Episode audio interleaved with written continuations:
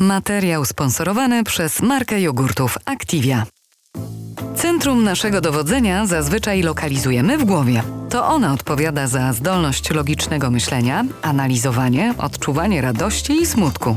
Okazuje się jednak, że na nasze samopoczucie i zdrowie psychiczne oddziałują także jelita wyposażone we własny układ nerwowy, tzw. Tak trzewny, który wpływa na nasz nastrój, decyzje oraz stan zdrowia. Wydawnictwo Zwierciadło, marka Activia oraz Katarzyna Błażejewska-Sztur, dietetyczka kliniczna i psychodietetyczka zapraszają na podcast Jelita to Twój drugi mózg, w którym wspólnie z ekspertami wyjaśnią, jak jelita wpływają na nasze zdrowie fizyczne i psychiczne. Dzień dobry, witam Państwa w trzecim odcinku podcastu na temat mikrobioty żyjącej z nami i w nas. Dziś niezwykle ciekawy dla mnie temat.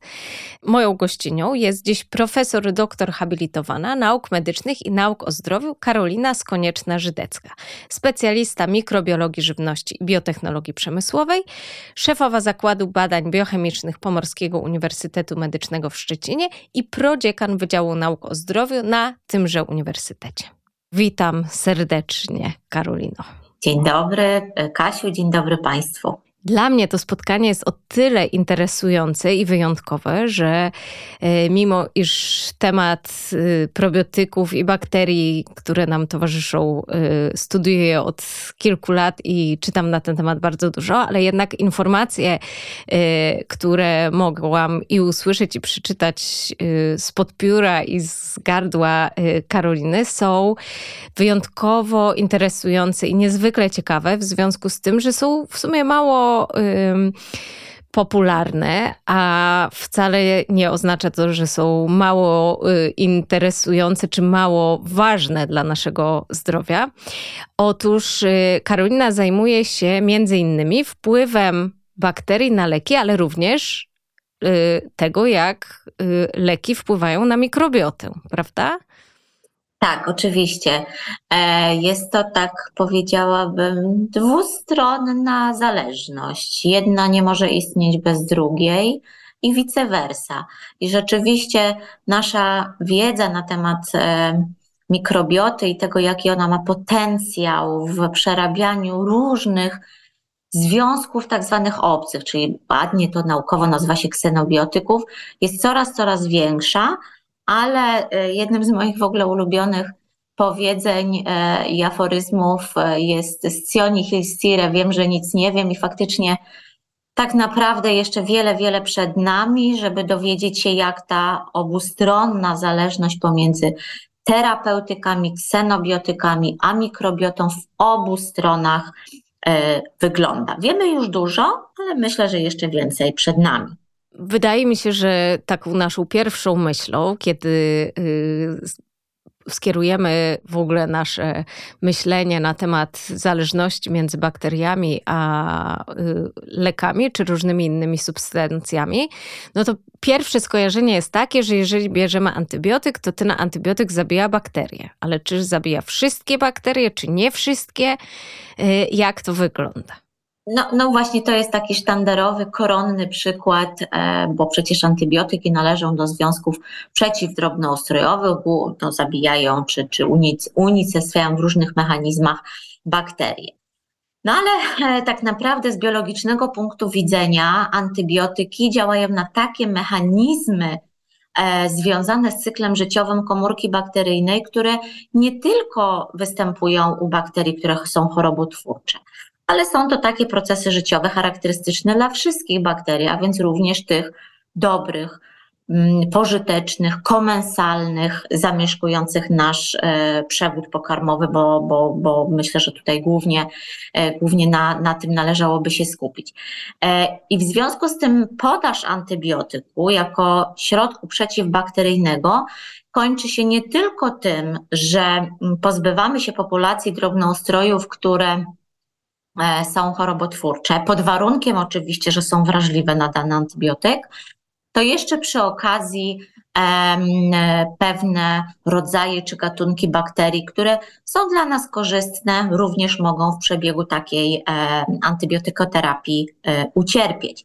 I tutaj mm, bardzo ważne jest, żeby zwrócić uwagę na to, co powiedziałam przed momentem, mm, na, na wrażliwość na antybiotyki, e, dlatego że oczywiście jakby w idealnym modelu dobór antybiotyku następuje po e, tak zwanym antybiogramie, czyli pobiera się wymaz, e, z miejsca objętego miejscem chorobowym e, i wysiewa na płytkach Petriego, czyli na takich szalkach mikrobiologicznych, nakłada krążki nasączone odpowiednim antybiotykiem i sprawdza, które bakterie hamują wzrost, a które nie. To jest oczywiście mm, idealne, dlatego że wówczas wiemy, że dany antybiotyk, który dostanie się do naszego przewodu pokarmowego, na pewno zadziała na ten czynnik chorobotwórczy. No niestety nie jest to standardem. Bardzo często są e, stosowane antybiotyki e, w cudzysłowie w ciemno. W większości udaje się trafić, ale w części wypadków jednak nie, co kończy się tym, że trzeba dać kolejny antybiotyk, tak naprawdę dopóki, dopóty nie e, wceluje się w, tę, w, ten, w ten terapeutyk, który ma możliwość zadziałać na czynnik chorobotwórczy.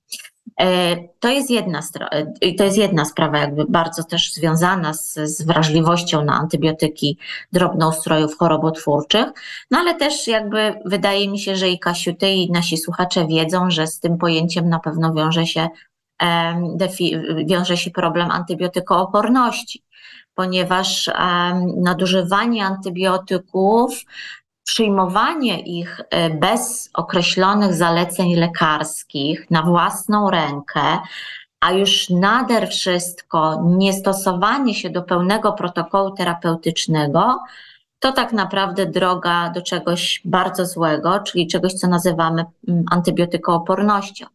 Takie właśnie, mm, takie właśnie zachowania, które tutaj przytoczyłam, to jest pierwsza droga do tego, żeby w naszej w naszej mikrobiocie rozwinęły się takie bakterie, które w swoim materiale genetycznym będą miały geny oporności antybiotyki. I żeby nie było to takie bardzo trudne, to powiem tak. Każdy organizm żywy zawiera materiał genetyczny, czyli albo DNA, albo RNA. I w tym materiale genetycznym znajdują się geny. I gen zawiera informacje o różnych, przede wszystkim białkach, w tym na przykład enzymach. I teraz genomie bakterii, które mm, są wystawiane na działanie czynników antybiotykoterapeutycznych, znajdują się takie geny, które produkują różnego rodzaju białka, które mają odpowiednio odpowiedzieć nomen omen na, na zadany terapeutyk. I teraz w sytuacji, kiedy dochodzi do nieprawidłowego używania antybiotyków, to w tym genomie pojawiają się takie geny, które produkują specjalne białka, które albo na przykład powodują rozpad antybiotyku, zanim on e, jest w stanie w danej komórce bakteryjnej zadziałać, albo na przykład zmieniają produkowane przez te geny białka będą wpływać na to, że receptory, do których taki antybiotyk może wiązać, też będą albo w mniejszości, albo nie będą prawidłowo rozwinięte. No generalnie nie wchodząc w bardzo e, drobne szczegóły, to e, pojawiają się w wyniku nieodpowiedniego, niefrasobliwego stosowania antybiotyków takie elementy genetyczne w bakteriach, które produkują białka i inne składniki, które sprawiają, że antybiotyk nie działa. My go stosujemy, ale nasze bakterie uodparniają się i e, absolutnie te, ta, ta populacja drobnoustrojów chorobotwórczych, która pod wpływem danego antybiotyku powinna być unicestwiona, taka nie jest.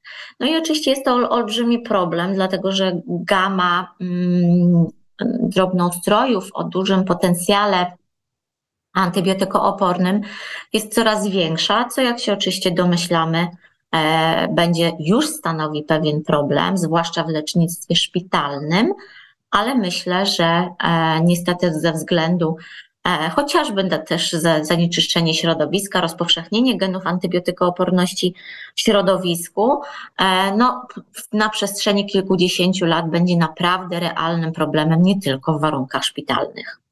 Jak słucham ciebie, to sobie myślę, że jest to y, o tyle przerażające, że ja mogę stosować antybiotyki, jeżeli już jest taka konieczność, to stosować je zgodnie z zaleceniami lekarza właśnie od pierwszej do ostatniej dawki, z, do momentu, kiedy wszystkie te bakterie zostaną wybite, ale być może moja sąsiadka albo ktoś w ogóle, kogo y, nie znam osobiście, przez to, że przyjmuje antybiotyki zbyt krótko, bez dobrych wskazań, e, może doprowadzić do tej antybiotykooporności, która również w przyszłości wpłynie y, na mnie i na mój proces leczenia, prawda?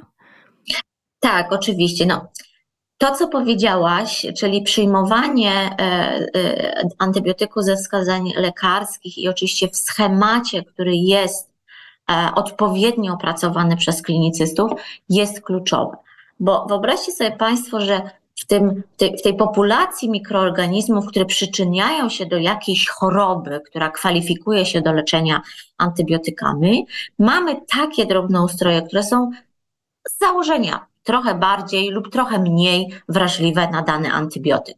W związku z tym w tych pierwszych dniach kiedy wybijamy, mówiąc y, kolokwialnie, drobnoustroje bardzo wrażliwe na dany antybiotyk, wtedy czujemy się zwykle lepiej, to to jest taki sygnał, ach, po co ja będę brać więcej antybiotyk, już jest mi lepiej, już na pewno te drobnoustroje zostały e, unicestwione. To jest oczywiście absolutnie nieprawda, dlatego że populacja drobnoustrojów chorobotwórczych, które są przyczyną choroby, jeszcze jest, ale są to bakterie, które są mniej wrażliwe i one potrzebują dłuższego czasu działania antybiotyków, tak zwanego też e, e, kumulacji dawki, tak żeby finalnie być faktycznie e, wybite w przebiegu tej, tej, tej choroby. W związku z tym absolutnie, jeżeli jest antybiotyk zaordynowany na 10 dni, to nie odstawiać po 4-5 dniach, kiedy czujemy się lepiej, wydaje nam się, że już wszystko zostało wybite w środku, bo to jest właśnie pierwszy, najgorszy krok do tego, żeby antybiotykooporność w sobie e, zainicjować.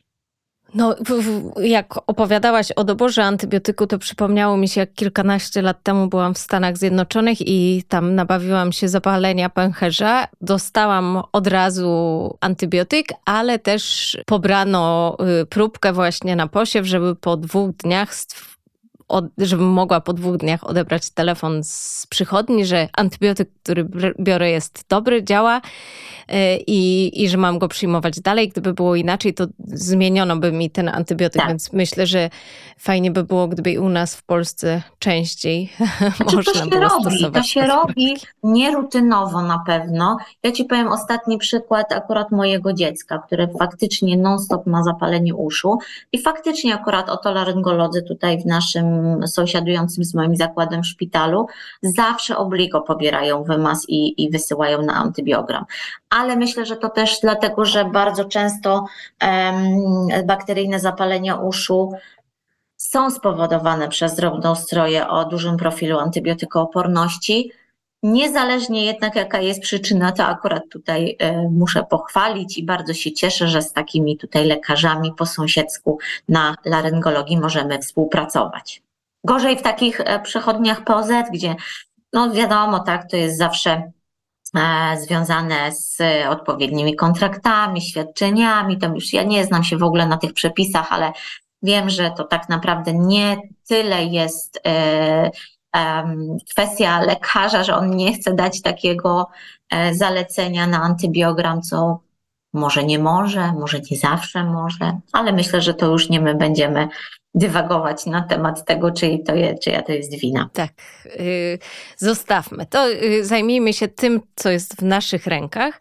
Yy, no więc przyjmuję antybiotyk z różnych powodów i Wiem, że ten antybiotyk wpływa negatywnie nie tylko na te bakterie chorobotwórcze, których chciałabym się pozbyć, ale również na inne bakterie, które żyjące, żyją w moim jelicie e, i w ogóle w całym moim organizmie. I co mogę zrobić, żeby jak najbardziej zadbać o tę moją korzystną, y, lubianą przeze mnie mikrobiotę, żeby ona nie odczuła za silnie działania tego antybiotyku? Czy jest coś takiego, co mogę zrobić? No, oczywiście tutaj odpowiedź jest bardzo prosta i ona już na szczęście jest e, w kanonie postępowania terapeutycznego przy antybiotykoterapii, bo stosuje się tak zwaną osłonę probiotyczną, tak? czyli dobiera się mm, do antybiotyku probiotyk, żeby z jednej strony zminimalizować skutki stosowania antybiotyków względem bakterii pożytecznych znajdujących się w naszym organizmie,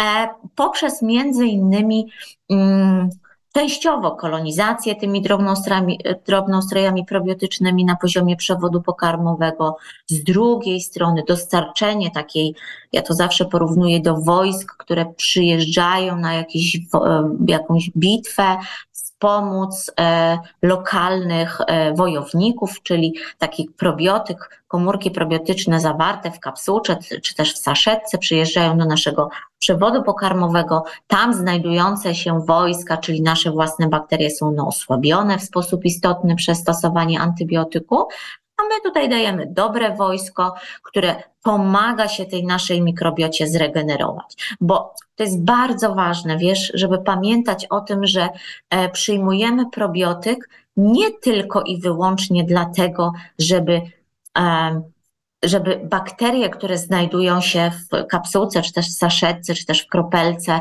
e, skolonizowały nasze jelito i pozostały tam na zawsze. Nie, dlatego że biologicznie rzecz ujmując, każdy z nas ma inną mikrobiotę. Ona jest oczywiście kształtowana po części czynnikami genetycznymi, ale przede wszystkim czynnikami środowiskowymi, czyli przede wszystkim tym, co jemy, w jakim środowisku się wychowujemy, jak jesteśmy narażeni na różnego rodzaju zaczyszczenia, zanieczyszczenia itd., tak itd. Tak w związku z tym, jeżeli na przykład dieta dwóch osób, dajmy na to nasza, bardzo się będzie od siebie różniła, no to my mamy różną mikrobiotę ale równie dobrą, bo jednak funkcjonalnie czy czynnościowo ona ma za zadanie z ewolucyjnego punktu widzenia robić to samo.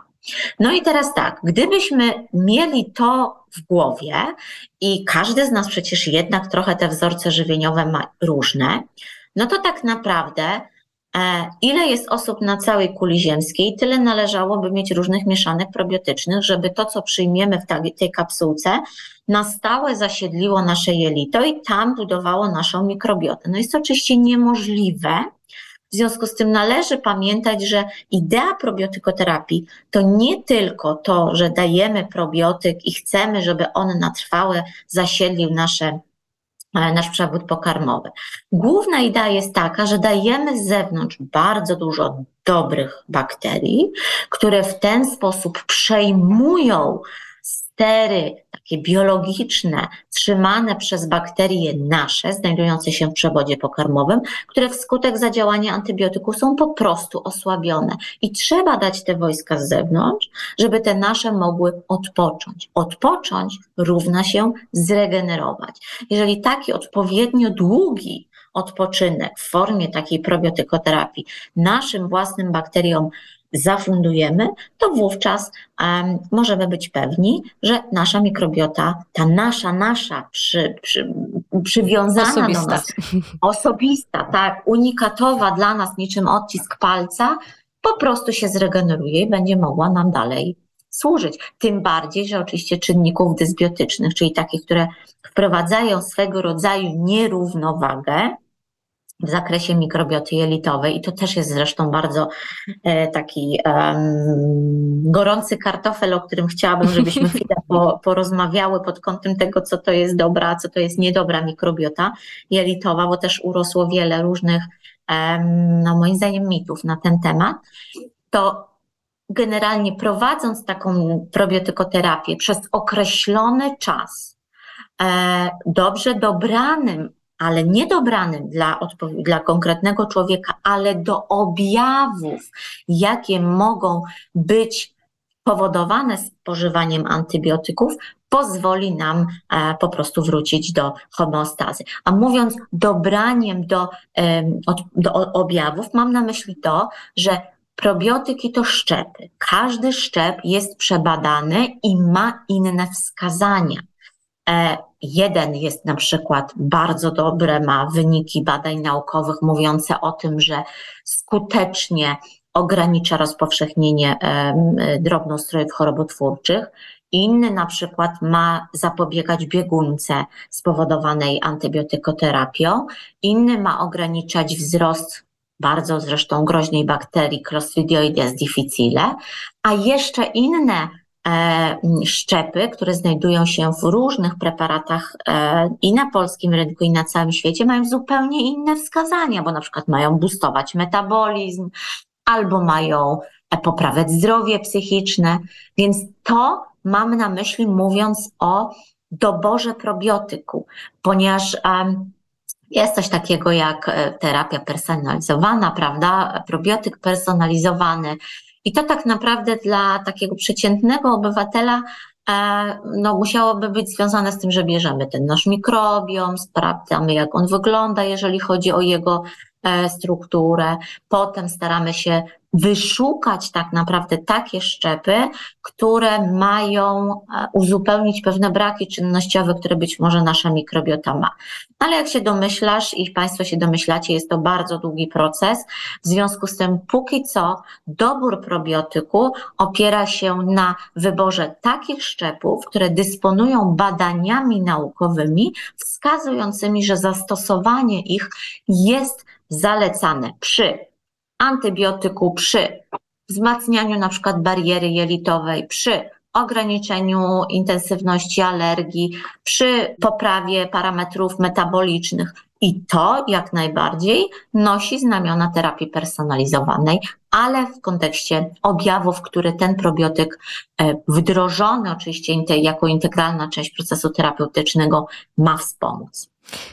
Troszkę uprzedziłaś moje pytanie, zaraz je zadam jeszcze, ale chciałabym jeszcze doprecyzować jedną rzecz, ponieważ powiedziałaś, że ważne jest, żeby nasz mikrobiom miał odpowiednio długi odpoczynek w trakcie antybiotykoterapii na przykład.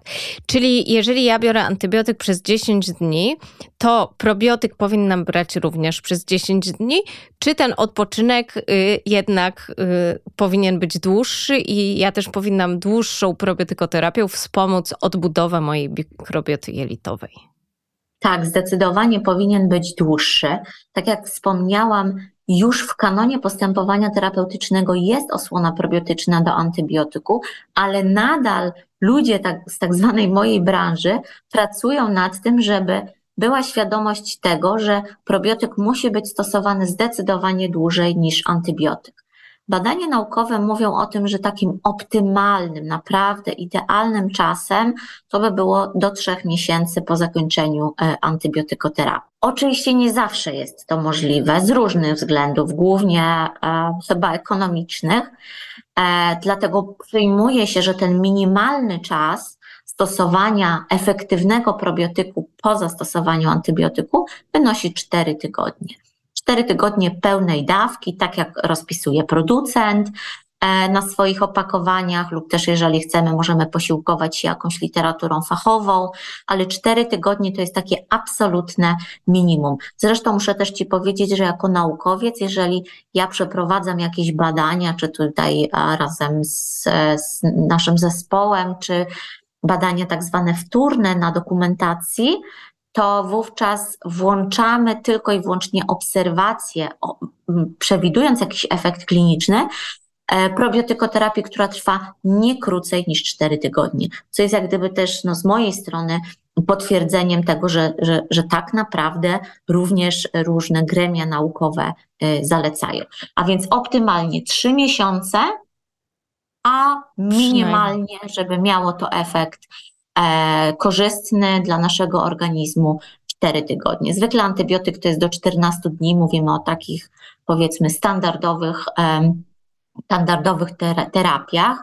E, no i wówczas oczywiście te, te 4 tygodnie wdrożonej antybiotykoterapii byłoby czymś bardzo pożądanym. Bardzo dziękuję. Myślę, że jest to bardzo ważne, bo yy, rozmawiając z pacjentami, wiem, że mają pewne wątpliwości do tego, czy jeszcze te probiotyki brać dłużej, ewentualnie do zakończenia opakowania i koniec. A y, ja chciałabym zapytać Ciebie jeszcze o wpływ innych leków na naszą mikrobiotę, bo wiem, że y, również tym się zajmujesz i że nie tylko te antybiotyki, które od razu przychodzą nam na myśl, y, mogą negatywnie oddziaływać na mikrobiotę, a może zdarzają się w ogóle pozytywne przykłady i pozytywny wpływ innych tak, y, tak. Oczywiście to jest w ogóle wielki wór informacji. Nie można odpowiedzieć zero-jedynkowo, że ten wpływ jest albo bardzo zły, albo bardzo dobry. Jest niestety jednak w dużej e, mierze niekorzystny, ale są też te mm, pozytywne przykłady, które zaraz postaram się podać. Ten obszar wiedzy, w który teraz postaram się Państwa e, wprowadzić, to jest taki nowy obszar, który się nazywa farmakomikrobiomika. To jest bardzo trudne słowo, ale jakbyśmy sobie rozłożyli to na czynniki pierwsze, tak jak kiedyś w szkole podstawowej mieliśmy rozbiór logiczny zdania, no to mamy farmako, czyli leki, mikrobiom, czyli to, czym się zajmujemy, i IKA, czyli nauka. W związku z tym jest to nauka o tym, w jaki sposób kształtują się relacje pomiędzy mikrobiotą a różnego rodzaju terapeutykami. I z jednej strony trzeba zwrócić uwagę to, co Kasia powiedziałaś, że mm, te, ta jedna strona medalu to jest to, jak leki wpływają na mikrobiotę. No bo skoro te bakterie są w naszym organizmie tak potrzebne, bo one nam pomagają trawić, bo one kształtują naszą odporność, bo one mają e, aktywność taką psychogenną, czy, czy, czy taki potencjał neuro i psychoaktywny i wiele, wiele innych, no to oczywiście musimy o nie odpowiednio dbać. A mając informację o tym, że nie tylko antybiotyki, ale też gro innych leków ma działanie przeciwdrobnoustrojowe, czyli antybiotykiem nie jest, ale jak antybiotyk działa, no to wówczas pozwoli nam to odpowiednio zadbać o mikrobiotę jelitową i ustrzec się przed konsekwencjami czekającymi naszą mikrobiotę po zastosowaniu takich leków. No bo to tak, jakbyśmy po prostu brali jakiś randomowy lek X, a on działa jak antybiotyk. Skoro wiemy, że do antybiotyku trzeba zastosować probiotyk, bo jak już wielokrotnie dzisiaj wspomniałyśmy, jest to już standardem, no to tak naprawdę, mając informację o tym, że są inne leki o działaniu przeciwdrobnoustrojowym, też tę wiedzę należałoby ekstrapolować i też wziąć sobie to do serca i też starać się na to zwrócić uwagę. Oczywiście probiotykoterapia to nie jest lekarstwo, zresztą w ogóle nawet nomenklaturowo jest tylko niewiele probiotyków, które są lekami, to są przecież suplementy diety, ale również w takich wypadkach inne elementy stylu życia są równie ważne. Ja wiem, że albo miałaś, albo pewnie będziesz miała rozmowę z moją serdeczną koleżanką, profesor Stachowską, na temat elementów diety. Tak. W związku z tym ona tam będzie, czy poruszała już, czy będzie poruszać inne związane z tym zagadnieniem e, tematy. Natomiast jeżeli chodzi o probiotyk dołączany do e, innych leków niż antybiotyki, ale mających działanie przeciwdrobnoustrojowe, to jak najbardziej jest to konkretne, no powiedziałabym, zalecenie, tak? E, wiedza na ten temat jest raczkująca, aczkolwiek już coraz więcej osób wie, że takie leki, które chociażby możemy kupić na stacjach benzynowych, to są tak zwane leki OTC, over the counter, czyli bez recepty, które są lekami przecież e, stosowanymi i z dobrych wskazań jako dobre leki, ale stosowane bez wskazań mogą nam tylko zrobić mm, no, więcej szkody niż pożytku. Oczywiście mowa tutaj o takich lekach jak niesteroidowe leki przeciwzapalne, inhibitory pompy protonowej, czyli te popularne leki na nadkwasotę, które możemy właśnie kupić na wspomnianych stacjach benzynowych. To są oczywiście tylko dwa z przykładów, ponieważ te już pomału przedzierają się do literatury i nie tylko popularno-naukowej, ale też do takiej prasy codziennej, gdzie wiemy już, że z tymi lekami należy uważać, ponieważ one mogą zrobić coś niedobrego. Może nawet nie tyle ten przekaz dotyczy złego bakterium, ale złego śluzówce jelita. Jak myślimy o śluzówce jelita, no to od razu jest sygnał, że tam jest przecież mikrobiota i również tym bakteriom źle y, robi. Więc te dwie grupy leków, które wymieniłam, mają również bardzo wysoki potencjał przeciwdrobnoustrojowy. No ale jest niestety, jest jeszcze wiele, wiele innych leków. Są to na przykład statyny, które są stosowane w przebiegu zaburzeń sercowo-naczyniowych. Są to nomen omen, e, a propos, bo szykowałam dzisiaj e, rano e, takie doniesienie dla jednej z gazet. Są to również leki antydepresyjne, leki psychotropowe, czyli wszystkie leki stosowane w przebiegu terapii ordynowanej przez lekarzy psychiatrów. One czyli właśnie te statyny, te leki antydepresyjne, leki psychotropowe, ogólnie rzecz ujmując, czy z grupy antypsychotycznych, mają bardzo, bardzo dobrze już opisany potencjał przeciwdrobnoustrojowy i wiemy, że są w stanie działać jak antybiotyk, czyli niszczyć drobnoustroje, które w naszym organizmie są pożądane, których obecność jest wskazana dla homeostazy naszego organizmu, a przeciwnie promować wzrost tych bakterii, których obecności w nadmiernej ilości byśmy sobie nie, e, nie życzyli. I tak naprawdę w momencie, kiedy w 2018 roku ukazała się w Nature praca Lizy Mayer, która mm, wraz ze swoim zespołem wzięła e, do badania podstawowymi tak naprawdę metodami mikrobiologii klasycznej ponad 2000 chyba, ale tutaj nie chcę skłamać leków znajdujących się e, na rynku amerykańskim i przetestowała ich potencjał przeciwdrobnoustrojowy, to w ogromnej większości ten potencjał przeciwbakteryjny został dowiedziony.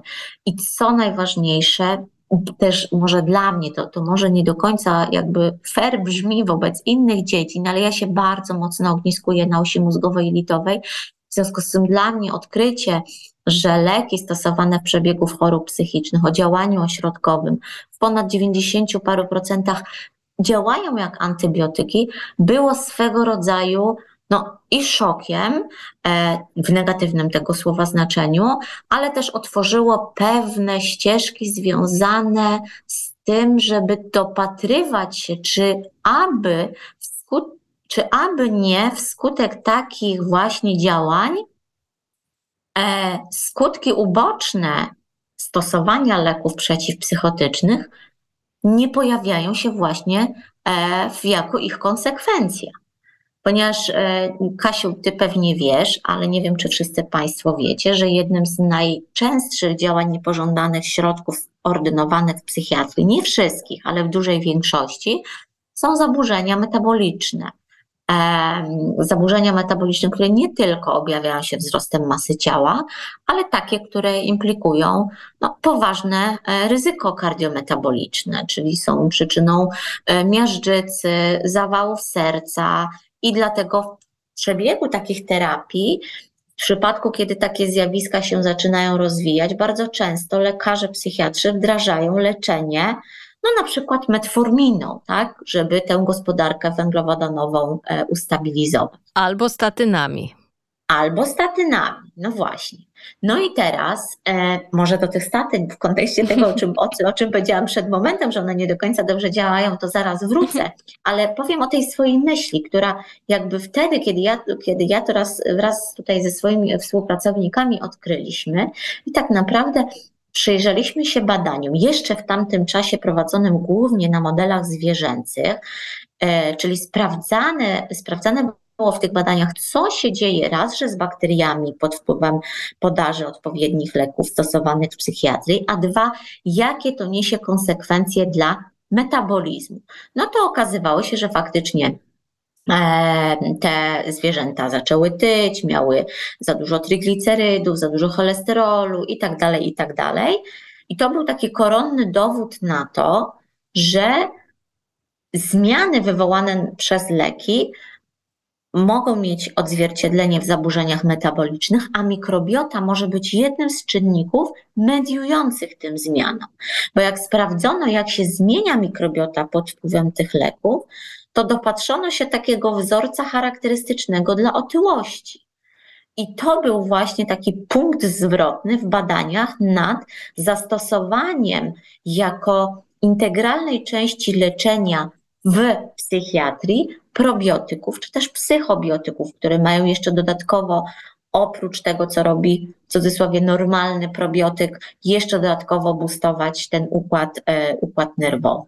I tak naprawdę my tutaj raz wraz z moim zespołem zaczęliśmy taką szeroko zakrojoną akcję już parę lat temu e, z różnymi gremiami e, psychiatrycznymi, również na poziomie e, European Psychiatric Association i tutaj PTP nasz w Polsce, żeby krzewić wiedzę dotyczącą tego, że ze względu na antybiotykopodobne działanie leków stosowanych w psychiatrii, można byłoby dołączyć do terapii probiotyk lub psychobiotyk, co nie tylko uchroni naszą mikrobiotę przed zniszczeniem, przed osłabieniem, ale tym samym zapobiegnie jej przebudowie w taki w taką strukturę, która już jest doskonale opisana w literaturze jako faworyzująca ten fenotyp zaburzeń metabolicznych. Z różnym skutkiem, oczywiście, jak się domyślasz, to się udało, ale na przykład Szczecin, E, które mam przyjemność reprezentować.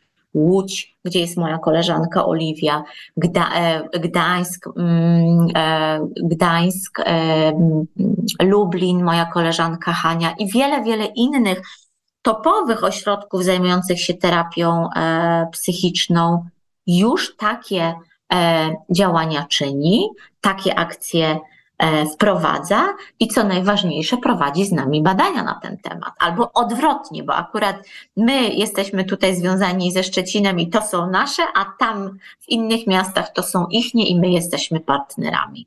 Z panią Hanią będę również rozmawiała w y, naszym cyklu dotyczącym bakterii i, i porozmawiamy właśnie o psychobiotykach i o wpływie y, bakterii na nasze samopoczucie właśnie. A chciałam zapytać ciebie, czy myślisz i widzisz przestrzeń dla tego, żeby leki w ogóle w przyszłości były silnie związane z bakteriami? To znaczy, że przepisujemy właśnie na przykład konkretny szczep bakterii y, probiotycznych na receptę. I nie będzie to tylko taka y, funkcja pomocnicza czy osłonowa w trakcie przyjmowania innych leków, tylko że właśnie same te bakterie będą y, wystarczająco dobrze zbadane i silnie działające, żeby wspierać właśnie leczenie naszego organizmu i jeżeli tak, to w, w, za ile lat się to pojawi? Czy to będzie za 5 lat, czy 50 może? Tak, ja zdecydowanie widzę taką możliwość, tym bardziej, że Kasiu doskonale wiesz, że e, mamy już e, procedury związane z transferem mikrobioty jelitowej, czyli niczym innym, co oczywiście nomenklaturowo probiotykoterapią nie jest, ale mamy leczenie nawracających zakażeń Clostridioides difficile za pomocą mikrobioty jelitowej. I tu też moi koledzy ze Szczecina i, i z południa Polski takie i, i z Warszawy wykonują takie transfery mikrobioty jelitowej, czyli leczą za pośrednictwem bakterii od idealnie zdrowych, przebadanych doskonale dawców i ma to doskonałe, doskonałe wyniki. Oczywiście, póki co to jest leczenie, czyli forma leczenia tylko w tym rozpoznaniu.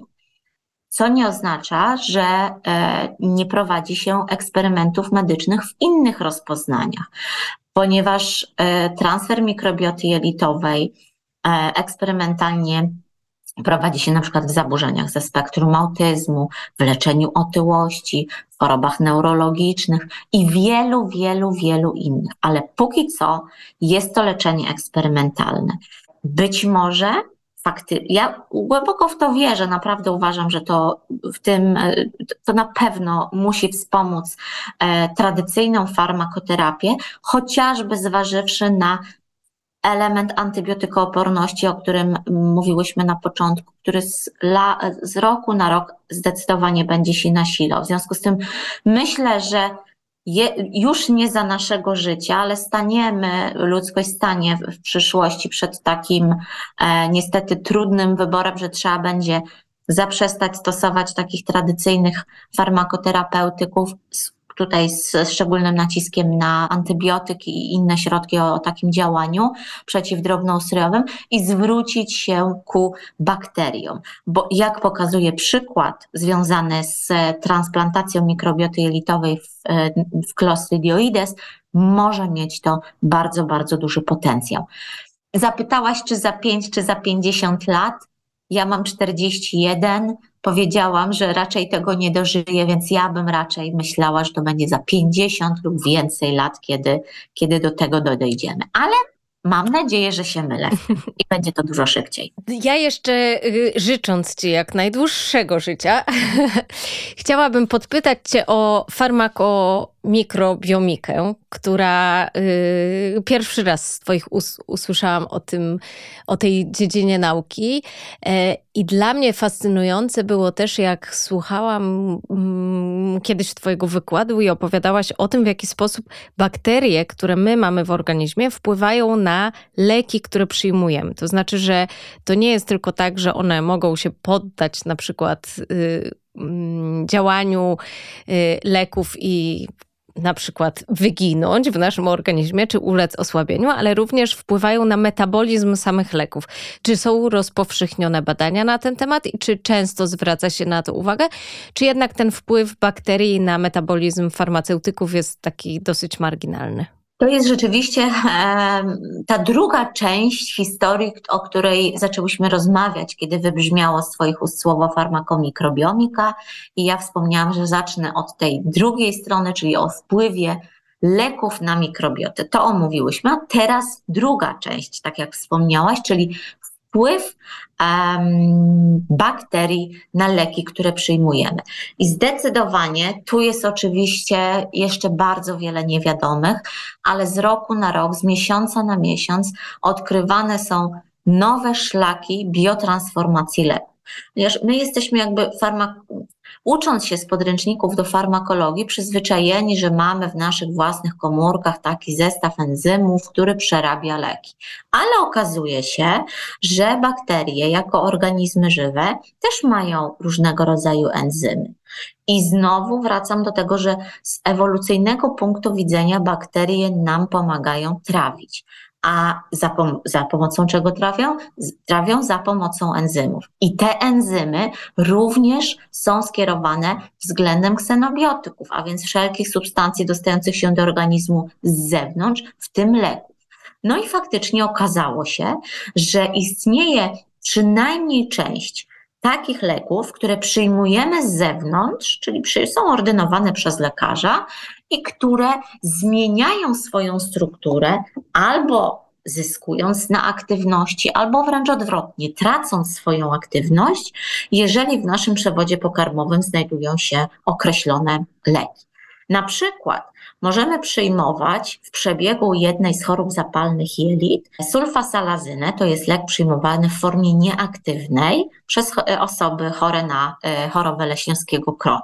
I on jest, tak jak wspomniałam, przyjmowany w, chorobie, e, w formie nieaktywnej. Ale dostając się do przewodu pokarmowego, napotyka bakterie, z których ogromna większość produkuje E, enzymy, które się nazywają azoreduktazami. Te reduktazy przeciachają sulfasalazynę w określonym miejscu w strukturze cząsteczki, uwolnią wówczas, um, um, uwolnią wówczas aktywny składnik tego leku, który dopiero wywiera działanie terapeutyczne. Więc to jest na przykład bardzo, bardzo korzystny przykład, tak, związany z tym, że azoreduktaza obecna w komórkach bakterii, tak naprawdę w większości drobnoustrojów znajdujących się w przewodzie pokarmowym, ponieważ jest to taki, no, w cudzysłowie wszędobylski enzym, to jest e, jakby przyczynek do tego, że ta sulfasalazyna zyskuje e, aktywność biologiczną po przejściu przez przewód pokarmowy. Mamy też oczywiście inne przykłady. Przejdźmy zatem na drugi biegun, kiedy pokażę Państwu, że mamy czasem takie mikroorganizmy w naszym przewodzie pokarmowym, które wydzielając określone enzymy, czy też w ogóle znajdując się tam, no nie do końca jednak dobrze um, robią lekom, które przyjmujemy ze wskazań lekarskich. Na przykład jest taki e, glikozyt nasercowy, on się digoksyna nazywa. I to jest lek, który ma bardzo wąskie tak zwane okienko terapeutyczne, czyli daje się go w ściśle określonej dawce i albo działa, albo nie działa. I jeżeli w naszym przewodzie pokarmowym znajduje się taka jedna bakteria, która się nazywa Egetera lenta, to wówczas ta bakteria wiąże ten lek i staje się on po prostu nieaktywny. I absolutnie u takich osób, u których ta bakteria, która nie jest zawsze mieszkańcem naszego przewodu pokarmowego, występuje, jednak taka digoksyna zadziałać nie może. Albo inny przykład. Co nie znaczy oczywiście, że jakby ta bakteria sama w sobie jest zła, no po prostu mhm. względem tego leku ma takie działanie e, hamujące aktywność terapeutyczną ale wiedzę na temat tego, że pewne bakterie mogą blokować działanie niektórych leków lub ograniczać, możemy też in plus wykorzystać, bo jest taki przykład związany z e, e, lewodopą, czyli prekursorem dopaminy, która jest ordynowana pacjentom z chorobą Parkinsona. I lewodopę przyjmuje się w formie, która nie jest jeszcze aktywną dopaminą, której w przebiegu tego schorzenia nie ma, dlatego że ona musi przekroczyć barierę krew-mózg, tam ulec przebudowie chemicznej, tak zwanej dekarboksylacji do dopaminy, no i działać właśnie w mózgu, gdzie jej brakuje.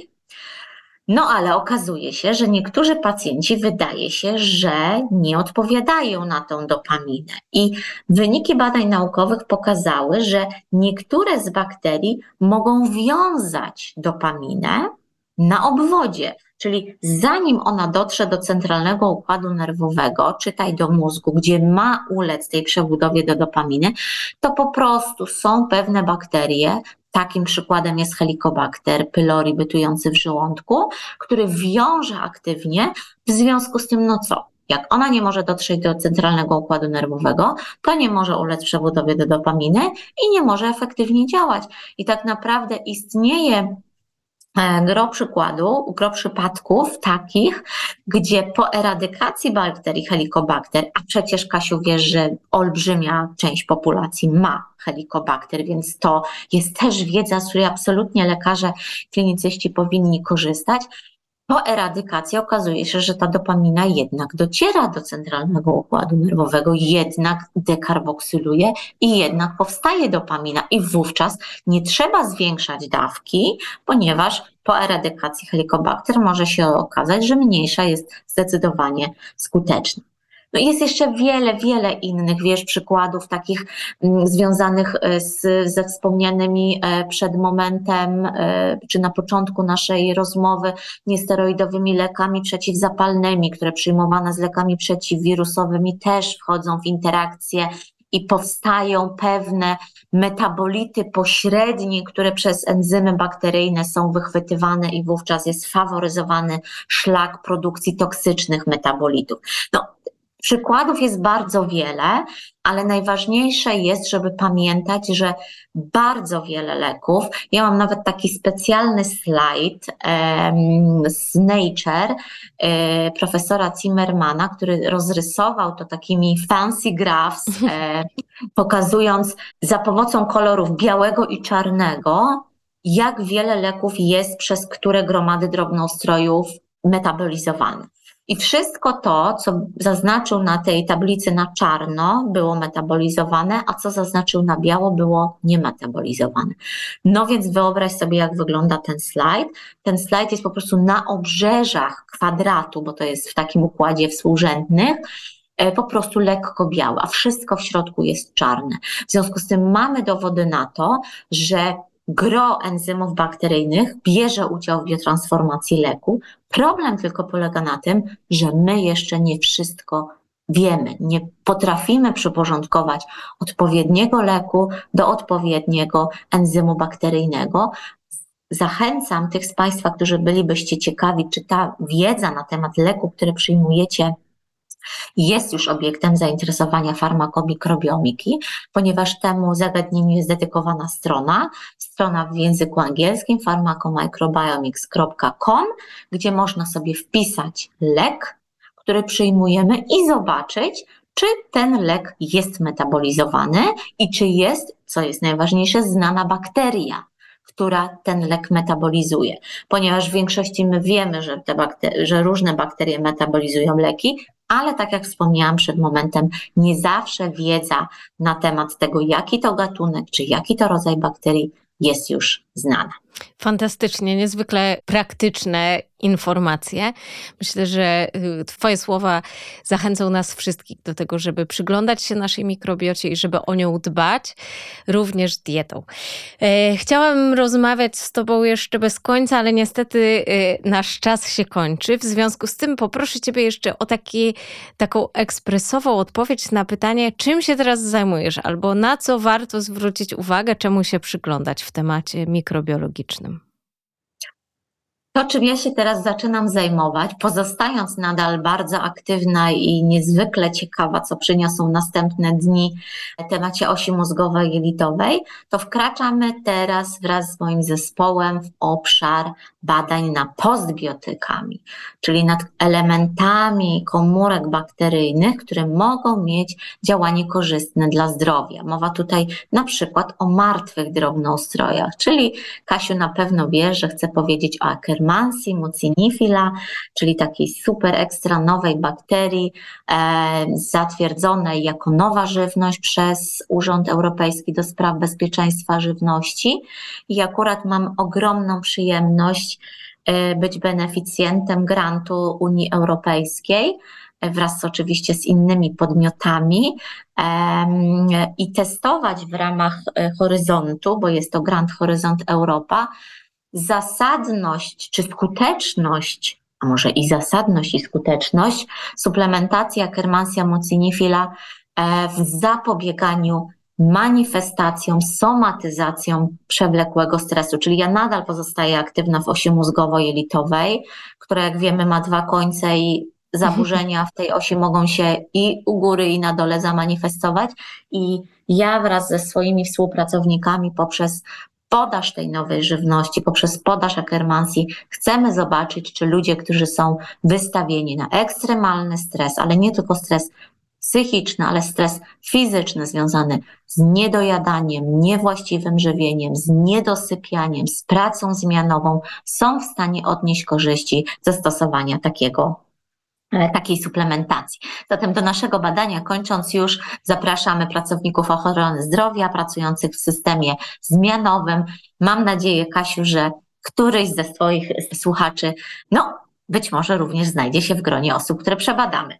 Mam nadzieję, serdecznie zachęcam słuchaczy do tego, szczególnie, że jak mnie mam korzyści osobiste, możecie osiągnąć olbrzymie. Bardzo, bardzo dziękuję.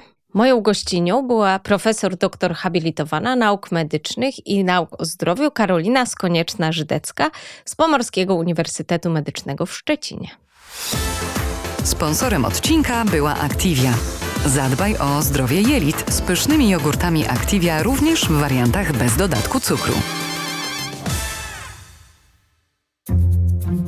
Produkcja Studio Plac.